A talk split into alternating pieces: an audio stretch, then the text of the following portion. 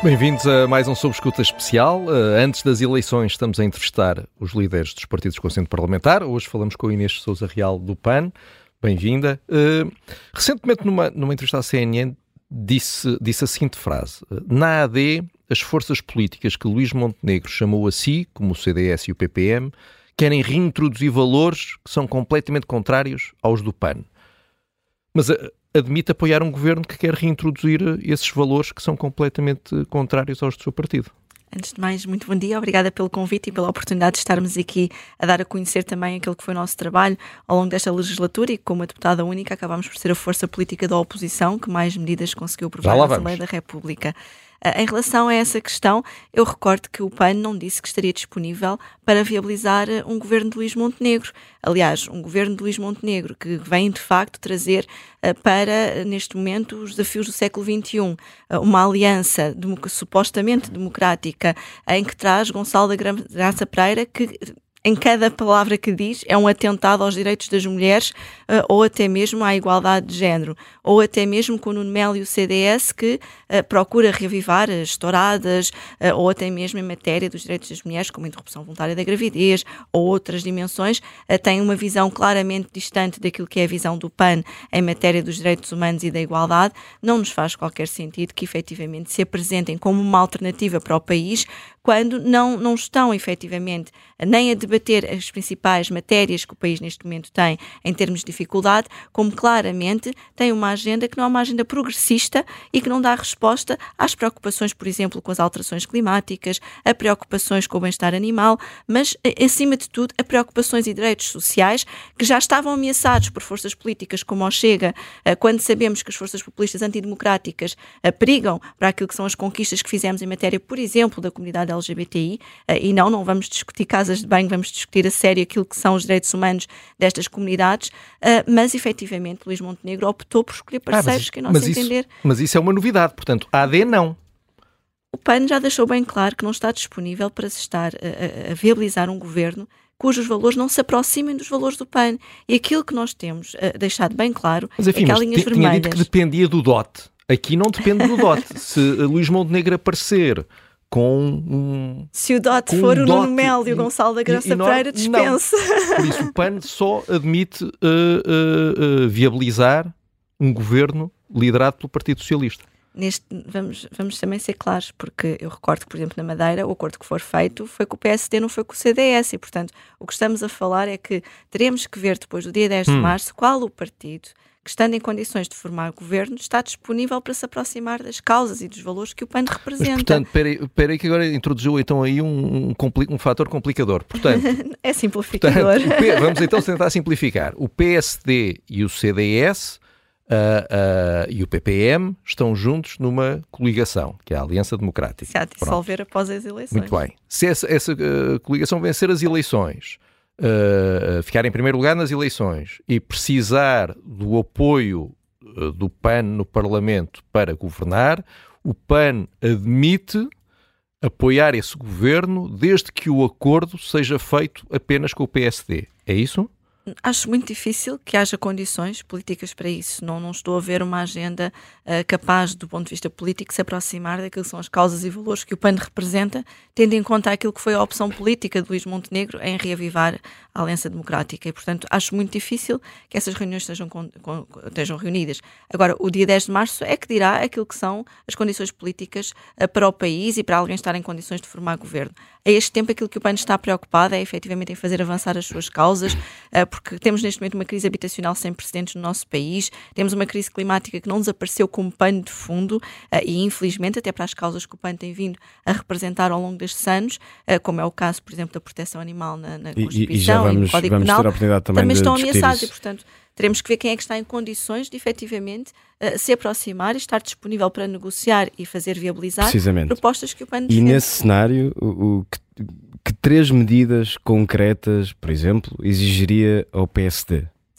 a questão não é o PSD, é, é quem é que estará em condições Exatamente. de formar Estamos ainda a, a falar no e, cenário portanto, de PSD vencer não, as é- eleições. É, é fundamental para nós percebermos, em termos de visão e reformas estruturais para o país, se efetivamente há disponibilidade para, por exemplo, fazer uma reforma na agricultura que pugne por incentivar os serviços de ecossistemas, a transição que temos que fazer em matéria de gestão da água, que não tem sido feita como deve ser no nosso país, compatibilizando o uso dos solos eh, com aquilo que efetivamente é a sua capacidade, em matéria de proteção animal, deixar de uma vez por todas de lado o sofrimento animal e, por exemplo, abolir atividades como a tauromaquia, ou em matéria de direitos sociais, garantirmos não só que temos um reforço dos direitos, mas como também porque temos um flagelo como a violência doméstica, que, é, que tem um rosto marcadamente feminino eh, e que sabemos que temos um caminho que tem que fazer, mas não vamos lá, nós não vamos combater a violência e acredita que doméstica. o Luís Montenegro eh, será sensível a essas três condições de que. Eu, eu, eu tenho algumas dúvidas, porque quando se chama para uma aliança alguém que entende que uma mulher que é abusada pelo marido mereceu-as porque tinha, no caso, estamos a falar ah, de uma alegada traição, portanto, nem, nem é sequer Está relevante. referir-se a estamos- Gonçalo da Câmara Pereira. Exatamente, estamos a falar de alguém que claramente não respeita os direitos humanos das mulheres e, portanto, acho muito difícil que uma eh, aliança democrática esteja em condições de dar resposta aos desafios que a nossa sociedade Mas repara, tem. não é só Gonçalo da Câmara Pereira que, que merece a, a sua censura.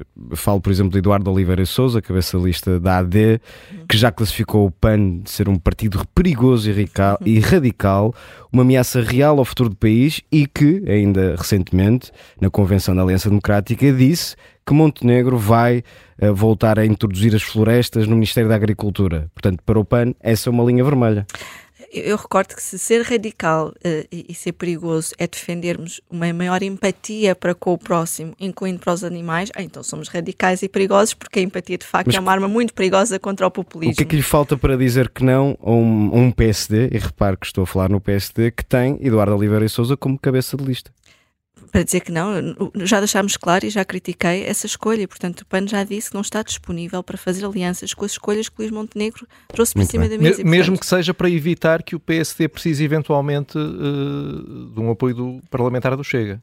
Mesmo nessa situação. Nós, neste caso, costuma-se dizer que eh, o original é sempre melhor que a réplica, mas neste caso, peço desculpa pela expressão, venho ao diabo e escolha, porque entre aquilo que é eh, neste momento a Aliança Democrática e o Chega, nós estamos de facto a ver um PSD a extremar-se, a de achar até órfã o o centro-direita, quando, ao invés de estar de facto, enquanto para o maior partido da oposição, a assumir a responsabilidade que também tem em termos sociais de se apresentar como uma alternativa, eu sei que de facto é muito fácil criticarmos a casa dos outros e não me cabe a mim fazer esse papel.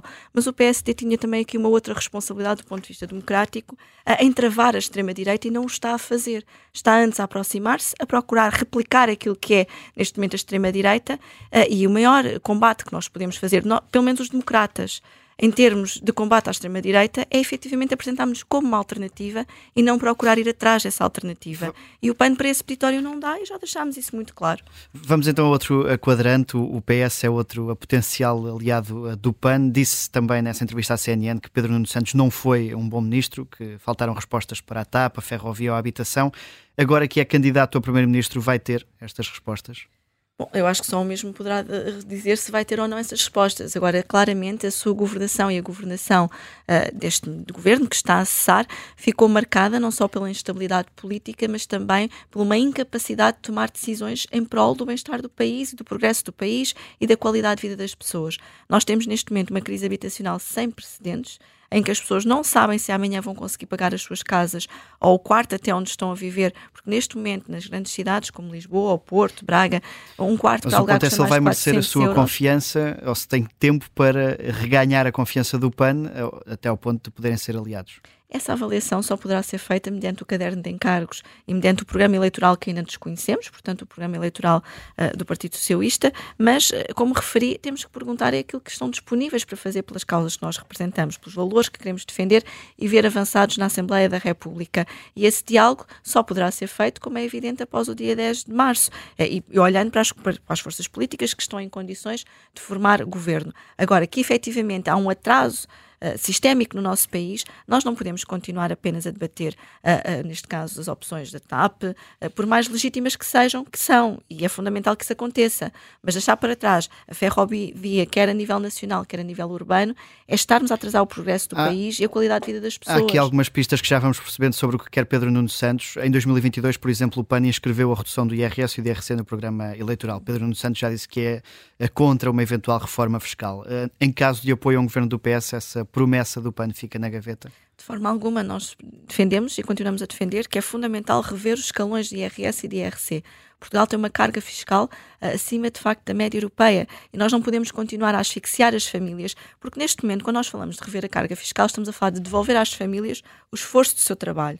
Porque quando nós perdemos mais de 19 milhões, mil milhões de euros para a corrupção todos os anos, ou quando verificamos opções até do ponto de vista político, e há um caso paradigmático. Neste Orçamento de Estado, nós tínhamos mais de 337 milhões de euros que eram dados em bordas fiscais para a indústria poluente. Este valor era o valor suficiente para atribuir mais de 4 milhões de euros em passos gratuitos. E se queremos uma rota de descarbonização, então temos que garantir, e se queremos descarbonizar apoiando os transportes públicos, temos que garantir que temos uma política, incluindo depois ao nível fiscal, como o PAN tem promovido, por exemplo, através da dedução dos bilhetes, da aquisição dos espaços. Portanto, aqui seria uma medida onde era preciso o PS dar algum sinal. Claro que sim, eu acho que tem que haver essa sensibilidade social, porque a justiça fiscal tem que ser uma justiça social e também ambiental, como o PAN tem vindo a defender. Ainda nesta uh, questão de uh, parcerias à esquerda, Mariana Mortágua disse que Uh, disse a seguinte frase: Querem saber o que é uma fraude política? Olhem para o PAN. Aceitaria, já se está a rir, aceitaria fazer parte de uma solução com o PS que incluísse um partido que chama fraude ao PAN? Eu, antes de mais, permita-me referir que eu acho que fraude política é alguém que se apresenta a estas eleições sem a consciência de que a crise que estamos a viver, o Bloco de Esquerda também tem uma responsabilidade. Porque quando em 2021 o governo foi dissolvido, porque não foi dada a oportunidade de o Orçamento de Estado ir uh, à Assembleia da República ser discutido na especialidade, depois, aliás, todas as forças políticas terem dito aos portugueses que não lhes faltariam durante a pandemia, eu recordo que foi o Bloco de Esquerda que basicamente estendeu a passadeira vermelha à extrema-direita e que estendeu a passadeira para a consternação e para a crise política que o país tem agora. Portanto, Mariana Mortágua tem a sua cota de responsabilidade naquilo que o país está a viver. E é muito fácil nós sentarmos à mesa com quem concorda connosco.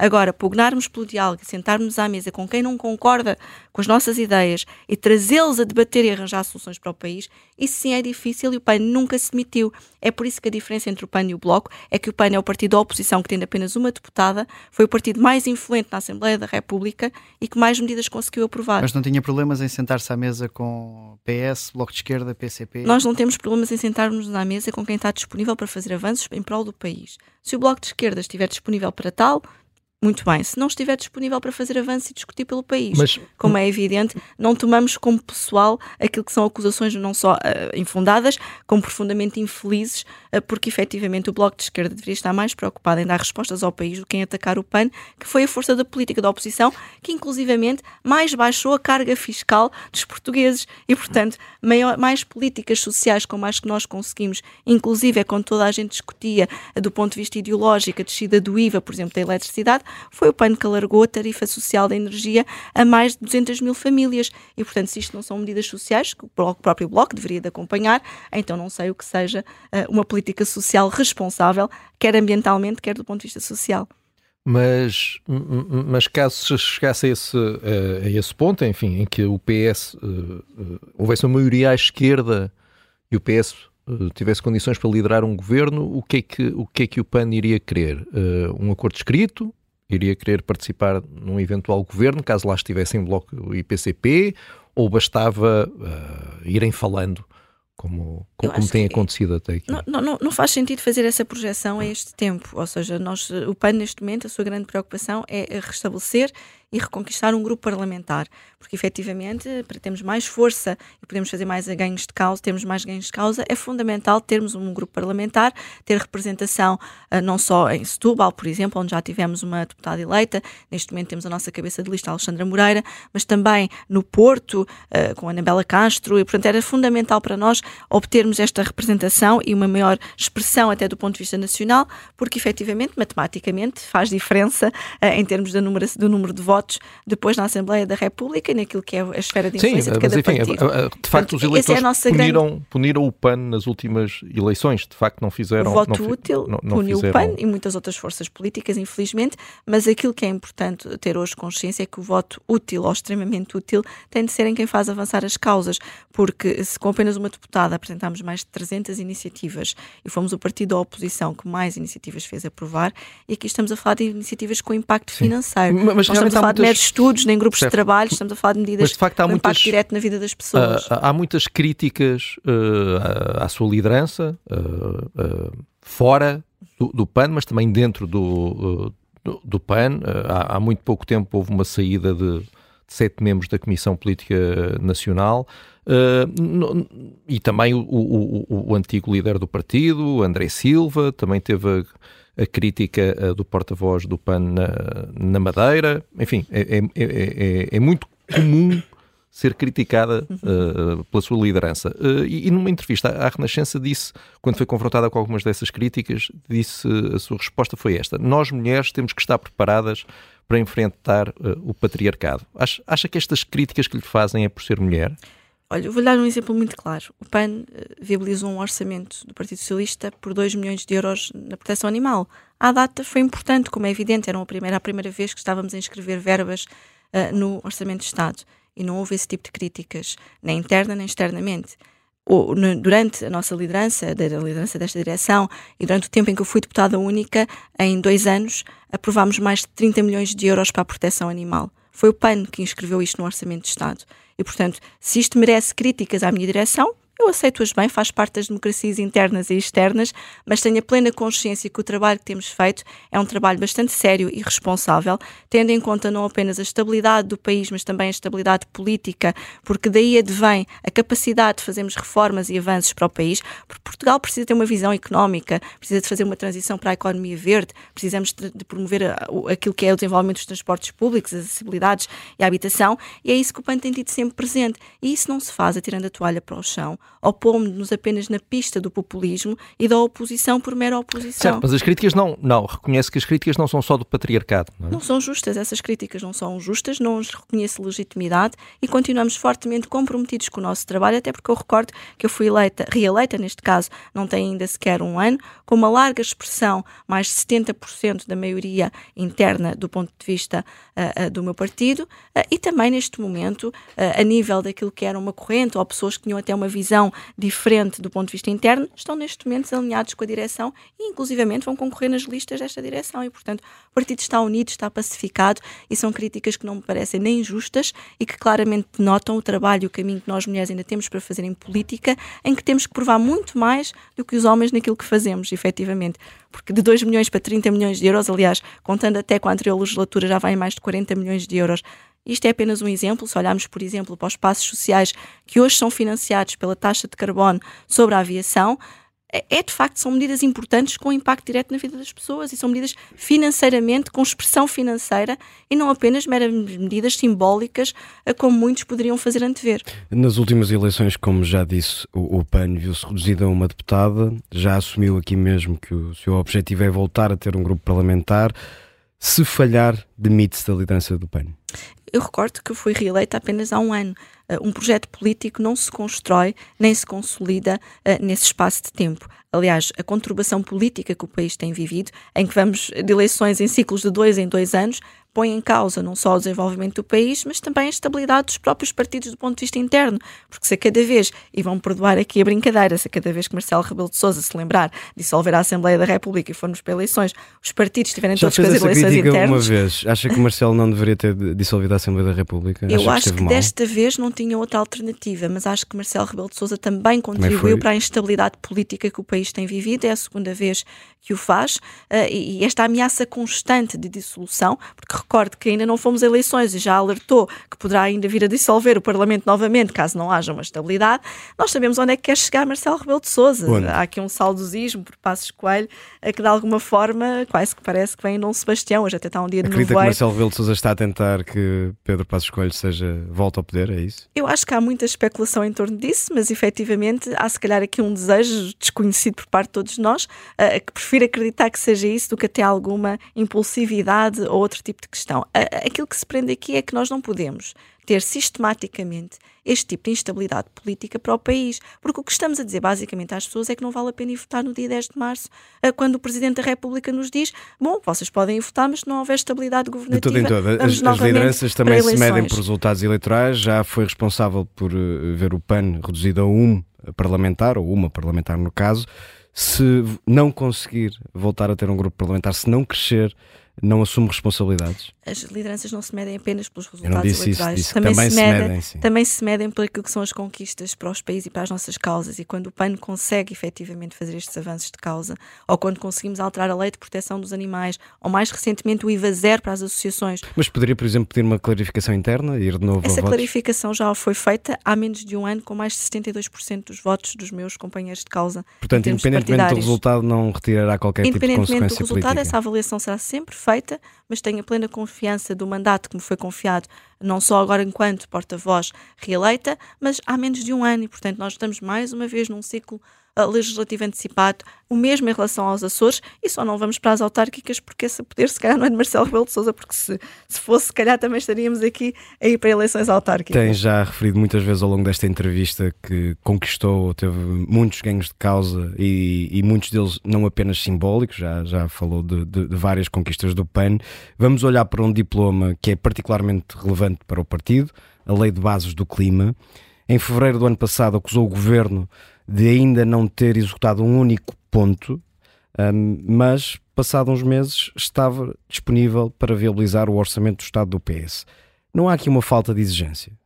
Eh, pelo contrário, eu recordo que precisamente passados uns meses foi quando nós fizemos avanços uh, na Assembleia da República para criar o Conselho de Ação Climática, ou até mesmo no âmbito do Orçamento de Estado, conseguimos não só introduzir mais medidas, como foi, por exemplo, a aprovação da, da, da Lei da Água, uh, em que conseguimos sujeitar aquilo que é a instalação de qualquer tipo de produção ou atividade à avaliação de impacto ambiental, mas também a ter que apresentar um plano de gestão da água pensado há 50 anos. Mas repare, isso parece Portanto, não convence ser os seus próprios, os próprios elementos do PAN que dizem, por exemplo, que o, o, o PAN se vende a troco de migalhas. Isto é uma percepção que existe dentro do próprio PAN. Isso é, isso é uma percepção de uma minoria dentro do próprio PAN que faz parte das democracias internas. Eu, eu, felizmente o PAN é um partido democrático, poderá haver partidos onde se ganha com 99,9% dos votos, ou então em que nem sequer há dissonâncias do ponto de vista das vozes internas, mas nós lidamos muito bem com a democracia e com a opinião diversa. Eh, nós temos a clara percepção de que quando estamos a implementar estas medidas, como por exemplo no âmbito da habitação, quando conseguimos acabar com as comissões bancárias que eram cobradas uh, no âmbito da cobrança do, da prestação à habitação, foi o PAN que introduziu essa medida. E isto teve um ganho de causa, a nível anual, para as famílias na sua globalidade, mais de 119 milhões de euros. Nós não estamos a brincar nem aos tostões, nem aquilo que não seja um impacto na vida das famílias. E, portanto, não foi da força política qualquer. Importa é que as pessoas saibam que isto foi uma conquista do PAN, coisa que muitas vezes não acontece, porque esbarramos, não só muitas vezes na ausência de uma divulgação destas medidas e de um crédito que é do PAN, como também há um ruído interno eh, que, aliás, é semelhante a outras forças políticas. Tivemos recentemente muitos outros partidos a terem muitas saídas nos seus partidos, de críticos que criticavam não só a direção como outras forças políticas e que agora até vão para os partidos que anteriormente criticavam. Isto denota a falta de compromisso com os projetos políticos, mas não é essa a visão das pessoas que estão comprometidas com esta direção e com a eleição do próximo dia 10 de março. Vamos aqui a outros setores e vamos à, à saúde. Há dois anos no, o PAN queria atribuir o estatuto de profissão de risco e desgaste rápido aos profissionais do, do SNS. Isto quer dizer que os médicos vão poder reformar-se mais cedo, por exemplo? há uma questão bastante pertinente em relação ao desgaste rápido, que é transversal não apenas aos médicos, mas também aos agentes da PSP, GNR e aos bombeiros. E, portanto, na entender do PAN é preciso nós olharmos do ponto de vista social para as várias áreas e profissões em que este estatuto deve ser atribuído e reconhecido eh, e não esquecermos, até porque falámos agora dos médicos, mas no caso dos bombeiros, não nos podemos lembrar deles apenas no verão, quando temos os grandes incêndios, porque nós tínhamos conseguido aprovar na generalidade o diploma que atribuía uh, precisamente o estatuto de desgaste rápido aos bombeiros, e infeliz, na generalidade, e infelizmente ele foi rejeitado depois na especialidade, uh, uh, quando agora do encerramento da legislatura. E nessa medida é fundamental nós olharmos quer para, para a medicina, para, para robustecermos o SNS. Mas neste caso, tendo em conta a dificuldade com a falta de médicos, esta não é uma medida que pode criar uh, dificuldade adicional neste momento? Essa medida, era, era isso que eu ia dizer, portanto, mas, mas, temos que olhar para a questão do SNS, não apenas nessa medida isolada, mas com a conjugação de outras medidas que incentivem a fixação, como é o caso da exclusividade, obviamente opcional, mas com uh, benefícios, quer do ponto de vista da valorização profissional, quer do ponto de vista, nomeadamente remuneratório, quer do ponto de vista da progressão da carreira, para que efetivamente se consiga fixar e não estarmos a perder médicos, já não apenas para o privado, mas para o exterior. E, portanto, neste momento nós temos de facto um, uma pirâmide demográfica no nosso país que está a causar um problema grave em vários setores, incluindo o SNS. Uh, precisamos de saber captar e na função pública isto vai se traduzir e ter expressão noutras áreas, por exemplo, na educação, o mesmo vai acontecer com a reforma dos professores. Uh, é fundamental nós termos de facto esta visão e conjugarmos com outras medidas e outros incentivos por exemplo, no caso da habitação, criar medidas, por exemplo, também permitam, e, e, existem já alguns projetos, nomeadamente no Algarve, em que para a deslocação dos médicos, sobretudo numa fase inicial, eh, são dados apoios também em matéria de habitação. Temos que Mas ainda aqui na questão dos médicos, o, o PAN partilhava um objetivo com António Costa, que era que todos os cidadãos pudessem ter um médico de família. O próprio Primeiro-Ministro reconheceu que falhou nesse objetivo. Eh, como é que o PAN eh, pretende chegar lá? Tem que haver de facto esta valorização profissional. Se nós não revermos, aliás, o dinheiro público, sabemos que é escasso, ele não chega para tudo e tem que haver opções. Nós não podemos, por um lado, ter operações como a Operação Influencer, em que se gasta mais de 2 mil, mil milhões de euros num data center e depois não investirmos, por exemplo, ao nível da saúde, onde temos que investir. Portanto, o dinheiro existe. Mas tem sido falta de dinheiro, porque o PS tem falado muito que, há, que esse investimento existe. Esse investimento existe, mas muitas vezes não é feito com a transparência que deve ser feito, uh, e o PAN aqui tem sido também muito crítico em matéria de transparência e de combate à corrupção na, na forma como têm sido geridos os dinheiros públicos do país, uh, mas também tem que ser feito não apenas apostando nas parcerias público-privadas ou na subcontratação de serviços privados, porque esse também tem sido um grande servidor de dinheiros públicos do Serviço Nacional de Saúde. Uh, quase cerca de 50% do orçamento da saúde acaba por ir para a subcontratação. e nós sabemos que a este tempo, que estando a correr contra o prejuízo, não faz sentido que os utentes sejam penalizados e que não haja alternativas, nomeadamente através daquilo que possa ser o, recurso ao privado, sempre que não seja possível assegurar no público. Mas porque não temos esse preconceito ideológico, efetivamente. Aí tem um ponto de consenso com a AD, por exemplo. não temos esse preconceito ideológico. Uh, agora, até porque o PAN, colocando as suas causas no centro da, da vida política e, portanto, sendo um partido centro progressista, não tem esse preconceito ideológico que alguma da esquerda tem. Mas, efetivamente, nós precisamos de ir mais longe em matéria de investimento na, no Serviço Nacional de Saúde, Mas tem, mas, mas, quer dizer, mas tem um, tem um número, uma idade para, para a reforma uh, dos médicos, caso, caso Essa, essa avaliação deverá ser feita, efetivamente, à semelhança do que acontece noutros processos, por exemplo, pela UTAL. Nós, há vários hum. estudos que estamos à espera relatórios da UTAL para que efetivamente se perceba como é que pode ser feita a integração ou nas carreiras, como é o caso, por exemplo, da recuperação do tempo de, de serviço dos professores.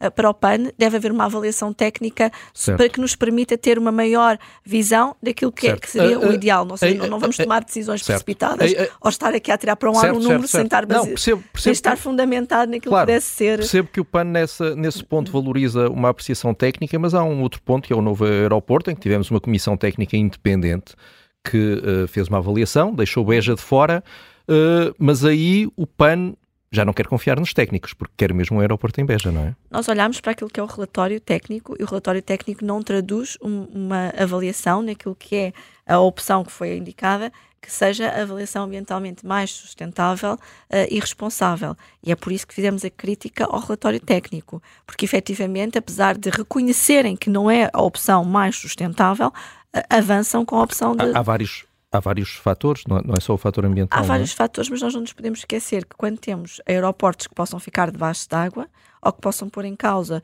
maior, a maior bacia uh, de água doce, portanto, de água potável, uh, a nível da área metropolitana, há uma responsabilidade política mas depois nas decisões. Mas no caso de Beja, uh, é, é, um aeroporto a 170 km de Lisboa, que seria uma, uma cidade que iria... Pode e deve ser reaproveitado, ou seja, servir é e, e, e que não temos na Europa casos de aeroportos a essa distância. Como é que, como é que se resolvia esse problema? Com alta velocidade, introduzindo a alta velocidade, até porque eu recordo que neste momento o Beja tem apenas a ligação do Intercidades, não tem o alfa pendular, por exemplo. Não. E, e, e como é que se pagava isso? Isso é caro, não é? É caro, mas sai muito mais caro andarmos a brincar aos aeroportos e construir aeroportos em áreas que vão ficar inundadas. Isso sim é que é mas, mas onde é ia, públicos. Mas onde é que ia buscar já o dinheiro? falámos, já falámos, já ouvimos falar em mais de 6 mil milhões de euros para o aeroporto de Alcochete, em construir uma terceira via sobre o Tejo, uh, inclusivamente obrigando quem vem do norte do país a ter que atravessar para a margem sul para vir para Lisboa e, portanto, eu acho que maior disparate do que este, maior desperdício de dinheiros públicos não pode existir. Mas onde é que, onde é que Se formos buscar, buscar precisamente esta terceira via sobre o Tejo, o dinheiro para apostar na ferrovia uh, no nosso país, se calhar efetivamente estaríamos aqui a ter uma opção muito mais responsável do ponto de vista da utilização dos dinheiros públicos uh, do que neste momento está a ter. Até porque há aqui uma questão, independentemente da solução aeroportuária, seja, uh, seja ela qual for, e aquilo que o PAN defende é que a solução que deve prevalecer é aquela que, do ponto de vista social e ambiental, seja mais responsável nós temos um problema de ferrovia no nosso país e de coesão territorial que tem que ser resolvido. E mais tarde ou mais cedo, as capitais distritos devem estar ligadas, todas elas pela ferrovia, com a alta velocidade. Uh, também devemos, evidentemente, olhar para aquilo que é a bitola europeia e garantir que existe essa ligação para que não fiquemos isolados numa ilha uh, entre o resto da Europa uh, e Espanha. E, portanto, há aqui, de facto, uma ausência de visão no que diz respeito à ferrovia, que tem, sido, que tem tido um atraso do ponto de vista daquilo que têm sido os vários governos que têm passado na governação. E, portanto, independentemente das questões aeroportuárias. E, portanto, uma coisa não invalida de facto a outra, porque temos que olhar para a ferrovia, inclusive a urbana. Não podemos continuar a ter no dia a dia as pessoas a não terem uh, carruagens, a terem que circular em comboios completamente cheios. E isso não tem acontecido. Vamos, vamos falar sobre, sobre educação. Também é uma, uma um foco a que o PAN uh, dá muita importância. No programa de 2022 defendia o seguinte reduzir o número de estudantes até o máximo de 15 alunos por turma, na impossibilidade física desta redução, e instituir a divisão das turmas em grupos com horários alternados. Isto significaria, naturalmente, contratar mais professores, presumo. Uh, sendo que neste momento já temos uma falta de professores.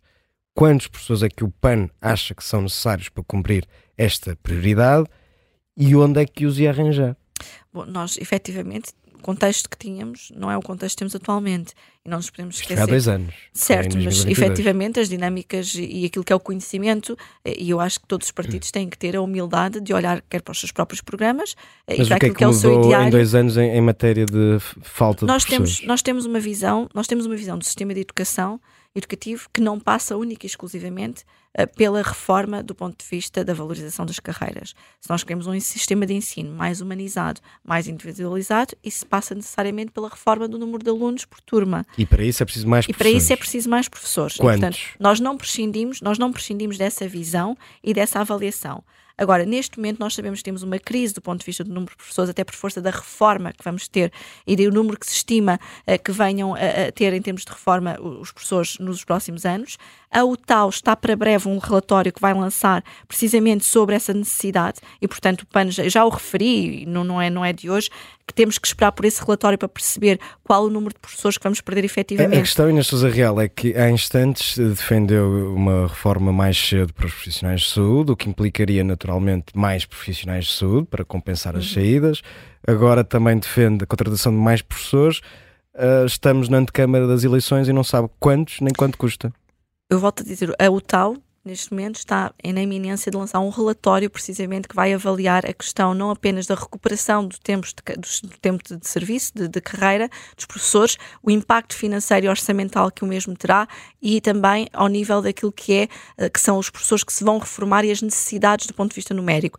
Ora, seria irresponsável da nossa parte estar a avançar um número quando sabemos que este relatório vai ser feito e sabemos que precisamente. Em 2022 avançou com a necessidade de contratar temos, mais gente, por isso é que.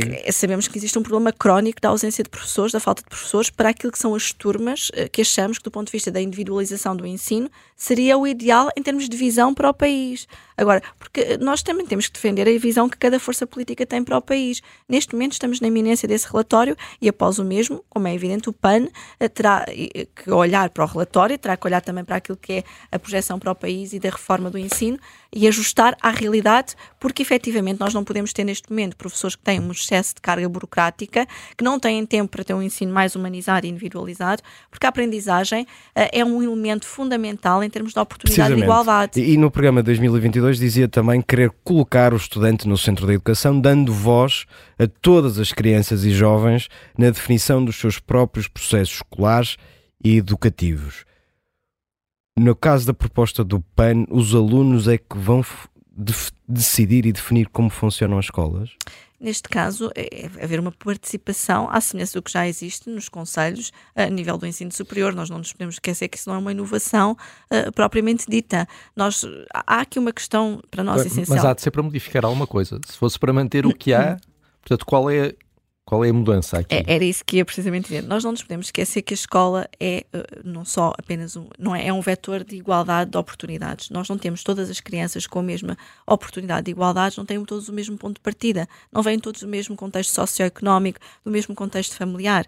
E se nós não olharmos para a reforma uh, do ponto de vista da educação uh, de uma forma mais aprofundada e estrutural, nomeadamente que aposte mais no ensino individualizado em detrimento do ensino de apenas mera debitação ou tão excessivamente burocrático como está e que os próprios professores se queixam do ponto de vista da lecionação das matérias. É por isso que acabar com os exames é uma hipótese, porque falam, por exemplo, da modificação dos indicadores de avaliação, para valorizar, por exemplo, isso que estava a referir, a autonomia, a criatividade, a solidariedade, a empatia, isto é acabar com os exames. Não é acabar com os exames, mas sim valorizar outras componentes do ensino que neste momento estão subvalorizadas. Uh, e para nós seria fundamental que toda essa dimensão humana e toda essa dimensão da aprendizagem pudesse também ela ser uh, avaliada, até porque não nos faz sentido estarmos apenas a, a valorizar aquilo que é o debitar matéria em detrimento de outras dimensões uh, do desenvolvimento humano. Portanto, até pelo menos Portugal, reequacionar o peso dos exames face ao restante. Reequacionar e não só, mesmo os cursos profissionais não têm sido devidamente valorizados no nosso país e é fundamental nós termos opções que não passem apenas única e exclusivamente pelo ensino superior, mas que dê, acima de tudo, uma igualdade de oportunidades a todas as crianças e jovens. Basta pensarmos na própria área metropolitana, que não temos tantas opções, e ao nível nacional, isto então é gritante do ponto de vista dos cursos, por exemplo, uh, profissionais e em matéria cultural ou das artes, não temos assim tantas escolas, quanto isso. Temos António Arroio, mas efetivamente há uma limitação do ponto de vista das opções de vida depois dos estudantes e dos alunos, que, em nosso entender, deve ser revista e deve ser reformada. Porque o grande problema é que nós estrangulamos de tal forma os recursos humanos uh, dos serviços públicos e também da escola pública, a par do Serviço Nacional de Saúde, da própria função pública, que já não saímos desse debate para um debate da reforma estrutural que o país precisa em matéria de educação ou em matéria de desenvolvimento social noutras áreas. Em, relação à habitação, uh, o PAN queria criar um, um, programa de apoio à autoconstrução uh, de habitações. Uh, acha que a solução para a habitação passa por termos as pessoas a construírem as suas próprias casas? Não, não, o problema para a habitação é muito mais complexo do que isso. Nós temos a consciência que é um problema bastante complexo, pelo contrário. Uh, neste momento, eu recordo que no fecho desta legislatura, o PAN aprovou uma iniciativa que visa que o governo uh, promova um levantamento de todo o património público imobiliário uh, e que também identifique para que usos é que estão afetos e ainda qual o seu estado de conservação e ou degradação. Certo, mas, uh, mas este programa do PAN não criaria uma situação em que o Estado dizia aos mais pobres construam as suas casas, as, não, as vossas casas alguma, e... De forma alguma. Nós não, podemos, nós não podemos tomar a visão política por uma medida. Nenhuma medida isolada por si só faz um programa, atenção. E, portanto, essa medida, como é óbvio, eh, tem em vista aquilo que é facilitar, do ponto de vista dos instrumentos jurídicos, a possibilidade de quem quer construir a sua casa própria e não apenas estar a traduzir isso numa visão de, de repente, uh, uh, uh, obrigar a que as pessoas construam a sua casa própria ou ter uma visão que não é de toda a visão do PAN, até porque eu recordo que em matéria de combate à pobreza e a inclusão pela primeira vez nos orçamentos de Estado dos projetos Housing First, Casa Primeiro, para as pessoas em situação de sem-abrigo, foi pela mão do PAN, PAN que foi introduzida. Portanto, aquilo que o PAN diz não é quem não tem casa para construir a sua própria casa, muito pelo contrário, é ao Estado que tem a obrigação de dar casa a quem está a morar na rua. E, aliás, temos demasiado património imobiliário devoluto, fechado, eh, que o Estado deveria pôr ao serviço do, do, bem público, do bem comum, ao invés de estar a dizer que vai esbulhar o património dos outros, eh, o património privado, que é um pouco faz aquilo que eu te digo e não faças aquilo que eu faço. E, portanto, há efetivamente aqui uma opção política que o PAN tem traçado e no caso das pessoas em situação de vulnerabilidade social, tem sido o PAN que efetivamente tem feito avanços no Orçamento de Estado para que existam casas para quem está neste momento em situação de sem-teto uh, e que inclusive está a trabalhar. E, portanto, não são subsídio-dependentes como alguns na, querem fazer na, crer. Na questão da, da, habitação, um outro problema é o é das rendas Claro, temos casas uh, em número suficiente para o mercado de arrendamento. Uh, Insuficiente. Uh, certo, conseguirmos ter um número suficiente. O, o, o, PAN queria, pretendia, no seu programa, assegurar que os detentores de animais de companhia não são discriminados no acesso ao arrendamento. Aqui o objetivo é obrigar os senhorios a aceitarem em todas as circunstâncias que os inquilinos tenham animais? Sim, neste momento nós temos um grave problema habitacional e são inúmeras as pessoas que efetivamente uh, têm que aceder ou a quartos ou, ou, a casas e que neste momento estão a ficar para trás porque têm animais de companhia. Eu recordo que Portugal é um país onde mais de 50% dos agregados familiares têm animais de companhia. E com a crise habitacional, uh, nós temos as associações neste momento a darem-nos conta e nota de que recebem inúmeros pedidos de apoio das famílias, uh, porque quando querem mudar de casa, precisamente porque deixaram de ter condições para pagar a renda, não lhes é permitido o acesso porque têm animais de companhia. Ora, não nos faz sentido que, havendo a possibilidade de estar à semelhança de qualquer pessoa que possa danificar a sua casa, uh, causar dano, porque se o problema é o dano nos animais, o direito já dá resposta a isso. A responsabilidade civil, uh, por conta dos danos patrimoniais, certo, seria mais uma obrigação para os, e, portanto, para os senhorios, não é? Neste caso, não é mais uma obrigação para os senhorios, é uma questão de empatia e justiça social. Nós não podemos é ter pessoas a morar na rua só porque têm animais de companhia. Ou não podemos estar a incentivar às pessoas que muitas das vezes abandonem é um, os seus é um animais. É um, é um fenómeno significativo em Portugal. Temos muita gente a morar na rua porque os senhorios não permitem. Nós temos pessoas a morar na rua porque os senhorios não permitem. Mas, mas isso é. Nós é- tivemos. É, eu, recordo, oh Miguel, eu recordo que nós tivemos, inclusivamente, um caso muito recente de uma família com duas crianças e animais de companhia que foram para a rua precisamente porque tinham animais de não, companhia. Estou, estou a perguntar se é um fenómeno Isto, significativo. Infelizmente é, infelizmente em é. Portugal. E temos precisamente as associações a darem nota disso, a darem nota dos pedidos de ajuda que recebem por parte das famílias, porque chegam a ter as assistentes sociais a dizer às famílias para entregarem os queijos nos canis, quando tantas vezes os animais de companhia são a única companhia, passa a redundância, pessoas que até estão sós, ou são o laço afetivo das crianças que integram aquele agregado. E isto é de uma violência atroz, dizemos a uma família que agora vai deixar o cão ou o gato no canil, porque se quer ter casa e se quer ter direito a ter uma casa, tem que deixar o animal para trás. Não é esta a sociedade evoluída que nós queremos? Inês Real, estamos na reta final desta nossa entrevista. Eh, no programa 2022, que é aquele em que nos temos baseado, porque eh, naturalmente o PAN ainda não tem pronto o seu programa para estas eleições, mas nesse programa o PAN dizia que queria eliminar os apoios financeiros para a exploração de animais de pecuária, queria taxar a suinicultura, queria também abolir o transporte marítimo de animais vivos e o transporte terrestre de animais vivos que exceda duas horas e mais de 100, 100 km. Pedindo-lhe algum, uh, e apelando à sua capacidade de síntese para não discutirmos cada uma destas questões, uh, mas isto, pergunto-lhe eu, uh, teria um efeito no, no aumento do, dos preços dos alimentos como é que se compensaria isso? Isso não acabaria por prejudicar as pessoas mais pobres, têm menos capacidade de, de, de poder de compra? só uma nota prévia em relação ao programa, apesar de estarmos aqui num curto claro, não era, um, de tempo, não era, um, não era uma crítica, não, era uma observação. O PAN fez questão de ouvir a mesma a sociedade civil. Temos o nosso coordenador do programa, Paulo Vieira de Castro, que é inclusivamente o candidato à Europa, e estamos neste momento a ouvir as associações, as, as diferentes instituições e a ultimar o programa, que será em breve também divulgado, uhum. porque não prescindimos desta proximidade. Naquilo que diz respeito à agricultura, o que o PAN defende é o que é política agrícola comum e os dinheiros públicos que provêm da União Europeia uh, e para a política, que são aplicados para a política agrícola comum sirvam para promover e incentivar os produtores a terem melhores práticas. Mas se estas taxas, impostos e proibições fossem aprovadas, isso ia refletir-se nos preços num, num, num, num, num uh, curto prazo de tempo, certo? Não necessariamente, porque se nós temos dinheiros públicos que neste momento são atribuídos aos produtores e podem e devem precisamente incentivar boas práticas, o que o PAN sempre disse é incentive-se aquilo que é, por exemplo, a remuneração dos serviços de ecossistemas. Se temos que dizer a alguém que não pode, por exemplo, produzir ou que não deve poluir, o Estado deve efetivamente financiar, através da política agrícola comum, essas boas práticas. Eu dou um Mas exemplo isso demora muito... tempo. Eu estou a perguntar é este aumento de impostos, taxas, as proibições e a ter um efeito não, imediato Nós no, temos que olhar para a política agrícola comum e para os dinheiros vêm da União Europeia e não demora tempo porque esses dinheiros vêm no imediato. O pacote financeiro, o envelope financeiro da PAC e também do ponto de vista depois do Pacto Ecológico Europeu tem que estar alinhado com os desafios da Agenda 2030 ou da descarbonização. E a verdade é que isso não acontece. Nós, se olharmos para o dinheiro que existe e que está previsto, por exemplo, para a gestão da água, se representa apenas 3% do valor do pacote que está para a política agrícola comum. e nós temos em Portugal um dos maiores problemas da seca que vai afetar e pôr em causa o futuro da agricultura. Aí é que não vai haver comida e aí é que não vai haver sustentabilidade. Já, já, eh, já percebemos o seu ponto. Portanto, será o dinheiro da Europa. Uh, última pergunta, peço uma resposta mesmo rápida, já como se, como se diz sempre, já passámos o tempo. o, quando, quando Manuel Alegre se, se, pronunciou contra a hipótese de um governo PS com o apoio parlamentar do PAN, que há não muito tempo, uh, Inês Sousa Real considerou que que, que Manuel Alegre tinha de se atualizar e aconselhou a conformar-se com o salto geracional que existe em termos de sensibilidade para com todas as formas de vida e para com o planeta. Uh, isto não é idadismo?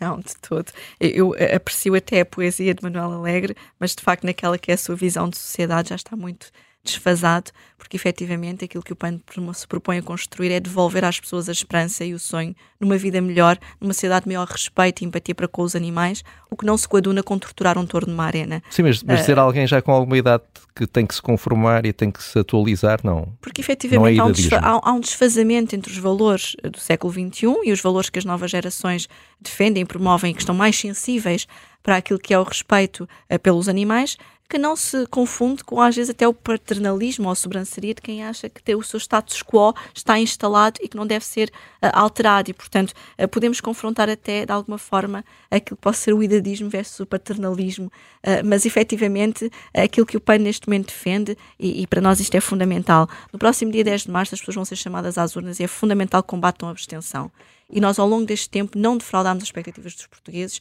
e, como uma deputada, fomos o partido que mais medidas fez aprovar. Está, como está, parlamentar, vamos fazer muito mais e melhor. Feito, está feito o período de tempo de antena. Inês Sousa Real, obrigado por ter vindo a este Sob Escuta especial. Nós voltamos, voltamos amanhã, uh, também às, às nove, com uh, Rui Tavares, uh, líder do LIVRE.